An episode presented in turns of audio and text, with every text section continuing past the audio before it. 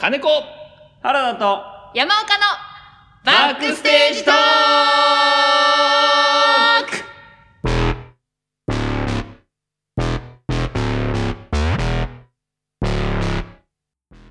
はい、おはようございます。さあ、本日も始まりましたバックステージトークですね。あのー今日もね、一人でやっていきたいと思います。まあ、なんか、ょっと、ファンの方には申し訳ないんですけどね。本当にね、もう金子、かな子、オンリー会が続きますけれども、今日もバッチリとね、決めていきたいと思います。前回ね、あのーちょっと試しに、あの、あれややったじゃないですか。曲を流すみたいなやつ。まあ、曲数が多いとね、あのいまいち評判が良くないということで、えー今回は真ん中に一曲挟んでですね、またちょっとやっていきたいと思います。えー、市川うらら FM の本放送の方と、お Spotify で聴いてる方はですね、えーこちらで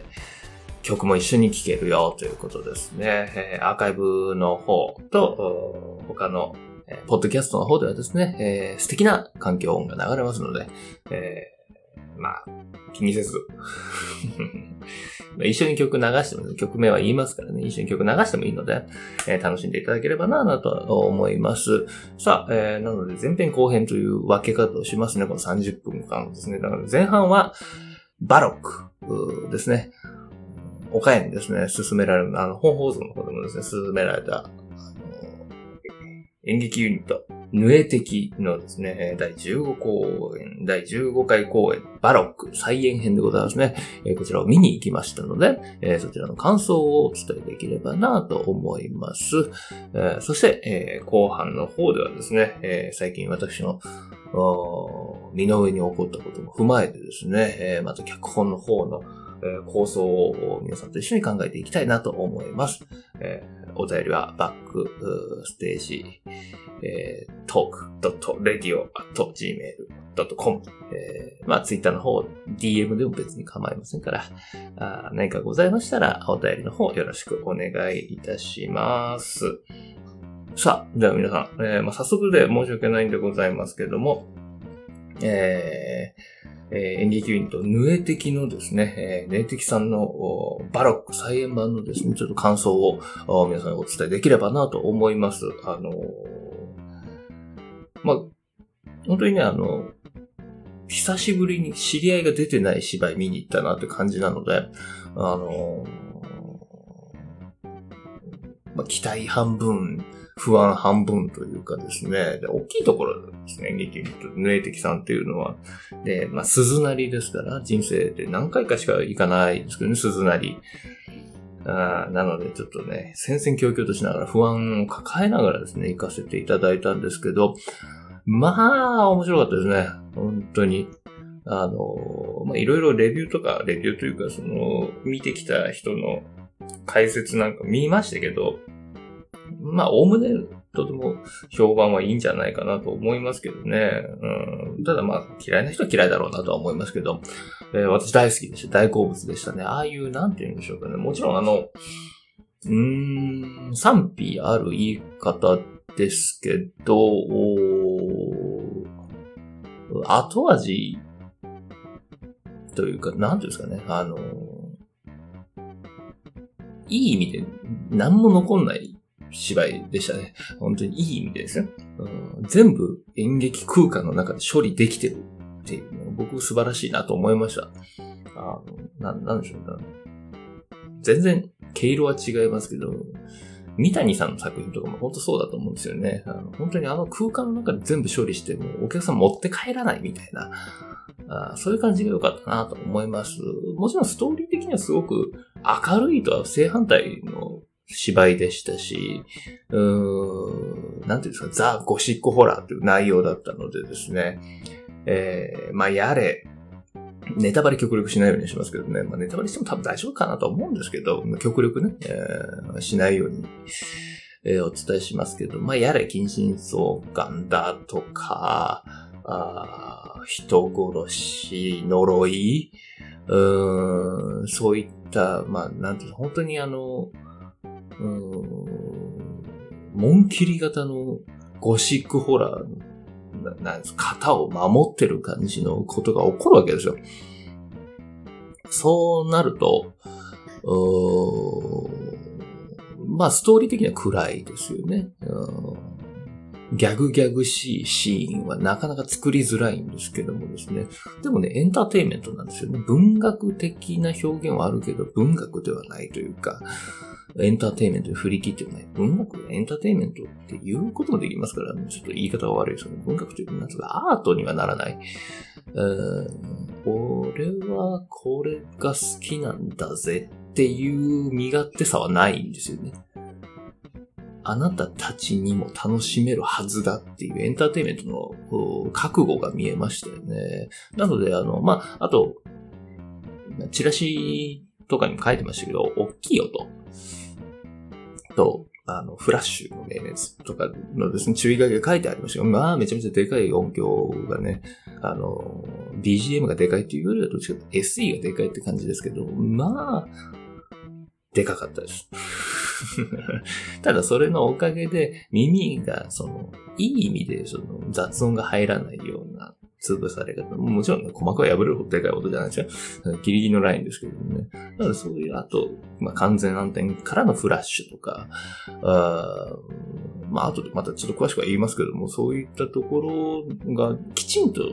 効果的に使われてたので、没入感がすごくてですね。あのなんていうんですかね。アトラクション的なお芝居でしたね。本当に。なんて言うんでしょう。すごいハードな、うん、ホーンテッドマンションみたいな感じでした。本当に、あの、その場にいるような感覚になれましたしね。うん、すごく良かったです、言って。本当に、ああ、なんかすっきりしたなっていう感想でしたね。うん、久しぶりに演劇人じゃない観客、一観客として楽しめたお芝居だなと思いました。典型的なゴシックホラーの様相というか、ゴシックホラーの型を作って型を守りながら、えー、現代的な、あ要素というかですね、現代の役者さんたちが現代の言語でやってる。うん、そして現代人が楽しめる。うきちんとそういうテンポとかがうまく作れてたですね、お芝居だなと思いました。まあ、役者さんたちもですね、全然あの違和感がないんですよね。うん、何人かいましたけど違和感ある。それはちょっと違うんじゃないの？みたいなところはありましたけど、でもそれはね、まああんまり邪魔になってなかったです。他の小劇場のお芝居よりはその比率が低かったんですね。多分ね。あの、噛み合ってどうしても生ものなんでね。あの、噛み合ってないシーンとか、あの、役者さんのその、やっぱり優劣っていうのは出てくるとは思うんですけど、その差が少なかったというか、あのうまいこと演出でカバーできてたなっていうところもありますし、まあ基本的な役者さんたちの技量が高かったんでね。うん、それはすごく良かったなと思いますね。見てて本当に没入感があったので、うん、ああ、皆さんうまいなと。うん、私、あの、好きな女優さんの、あの、笹野リリネさんが、あの、出てらっしゃいましたからね。私もこれ、あの、全然前情報なく行きましたので、笹野リリネさんが、あの、出てるということに全然気づかずに見始めてですね、いきなりリリネさんの、あの、長台詞というかですね、モノローグみたいなところから始まると、あれ、リリネさんじゃないの？っつって、リリネさん、リリネさんつってますけど、別に全然知り合いじゃないですけどね。あの鳥肌が好きで、ドラマの。フジテレビでしたけどね。あの、リリネさんといえば鳥肌みたいなところはありますけどもですね、本当に、あれだけ見ても、あ、すごい女優さんだなと思いましたけど、今回お芝居、普通の、そういう、なんていうんですか、ストレート、まあ、ストレートブレって言っていいのかどうかわかんないけど、ストレートのお芝居をされてましたから、ああ、すごいですね。本当に改めて素晴らしい女優さんだなと思いましたね。映像じゃなくて生で芝居見た時に本当に実力ってわかるもんだなと思いましたね。うーん。で、あの、先ほどちょっと、あの、言いさしました、あの、音響照明なんですけども、うーん、まあ、完全暗転での場面転換が多くてですね。うん、これ完全暗転じゃないと、まあ、結構種類分かれるじゃないですか。演劇っていうのは完全暗転で場面転換したいっていうところと、ブルー、ブルテンして、ブルーの差し色で、ね、色でブルテンって言うんですけど、あの、青色だけつけて転換を見せるっていうスタイルと。またあの、ドリフみたいな、あ曲かけても照明ありで転換する場所もありますけどね。まあまあ、その、どっちかというと転換を見せないと転換見せるっていう2種類に分かれると思うんですけど、この転換がね、見せるにしろ見せないにしろ、やっぱりこう集中力が切れる部分ではあるんですよ。そこをどう、絡めていくか、演劇のそのお芝居の中にね、作品の中にどう絡めていくかっていうのは結構課題ではあると思うんですよね。えー、まあもちろんそのお芝居を見る人たちは転換があるのを分かっているから、もう転換だということにして、一回もそこはぶった切っちゃうっていうところもあると思うんですよ。僕なんかあの、短編が多いのはそういうところで、もう転換はもう転換として見せるっていう感じがあるんですけど、私の作品はね。うん、今あの今回のバロックはもうその転換自体がストーリーに組み込まれてるぐらいな感じでした。あなので転換になった瞬間と転換が開けた瞬間のつながりがすごく良かったですね。完全暗転でパッと明かりがついた時に全然違う場面、その、見てない方はね、あの、見てない方はほとんどだと思いますけども、その、舞台装置は変わるわけじゃないんですよ。あ館の中っていう完全に作り込まれた舞台装置なので、場面自体のバックグラウンドが変わるわけじゃないんですけど、完全にそのシーンが変わってるっていう、人が変わってる、うん、バックグラウンドの絵が変わらない代わりに人の配置が完全に変わってたり、そこにいなかった人がパッと出てきたりっていうのは、あ完全暗転がすごく綺麗に決まってたお芝居だなと思いました。結構これは衝撃的というか、なんて、なんて言ったらいいんでしょうね。それは当たり前っちゃ当たり前なんですけど、あの完全暗転の見事さ、間も、タイミングも、おそうですね。なんか、すごく、ああ、素敵だなと思いました。あと、まあもちろん暗転中の音響によるところも多いんですよ。目も潰されるし耳も潰されるっていう感じなんだけども。なので、あ、転換してんなっていう音がしないのは本当に良かったですね。こんなこと言うと素人臭いって言われます。まあね、でも皆さんね、下北でもいいですよ。小劇場をパッと行ってみたらですね、本当にギとかパターンみたいな音がするんですよ、転換中って。集中力切れるんですよね。そこまで気が回ってない芝居が多い中で、本当にちゃんとしたエンターテインメントとして見れたなっていうのは、しかも鈴なりの箱って結構小さいですからね。まあ小さいことは、うん、小劇場の中ではそんな小さい方じゃないのかもしれないですけど、普通に何ですかあの、いわゆる一般の人が思う舞台からしたら全然ちっちゃいところなんで、音がして当然なようなところもあるんですけど、完全にそれは聞かせないっていうエンターテインメント全振りな感じでしたね。で、あの、何回かあの、雷の演出があるんですけども、で、あの、フロントの、フッターの正面、あの、フロント、えっ、ー、と、舞台の面のところに、あの、下からこう、煽りの照明がついてて、で、顔を薄暗く照らすっていうかですね、まあ、いわゆるホラーなので、うん、そういうおどろどろしい照明がついたりするんですけども、で、なのでその、や、屋敷の中が薄暗い、ろうそくの光で照らされているような感じになってるんですけども、後ろの、うん、雷の光と完全にこうクロスして消えたりとかするわけですよね。まあ、お客さんは全然、それは違和感なく見れてる。意識せずに、あ、後ろの照明がついたから、なんていうんですか、あの、逆光のキャストの赤、キャストのシルエットしか映らないシルエットしか見えないって、バーンっていう逆光の演出が何回かあるんですけれども、これ完全にクロスが綺麗に決まってない難しいんですよね。あの、雷の、なんですか、あ逆光表現っていうのは。あああれはなんか、あ綺麗にいってなっていう、それこそノンストレスで見れるっていうのがやっぱ一番すごいなと思いました。あ小劇場のいい、悪い意味でもいい意味でも素人臭さがない感じですよね。うん。だから見てて本当にストレスなく見れましたね。これがもう一番だと思う。ストレスなく見れたっていうのが僕の中では一番でしたね。はい。まあ、ストーリー展開もね、本当に何でしょうね。笑っちゃうぐらい、うんゴシックホラーの典型だったので、それこそ演出もそうなんですけど、ただそれを真正面からやって面白いのかっていうと、そうでもなくて、真正面からやるからこそ、すごいいろんな小さい細かいところに気を配らないと成立しないんですよね。ゴシックホラーって現代だと特に。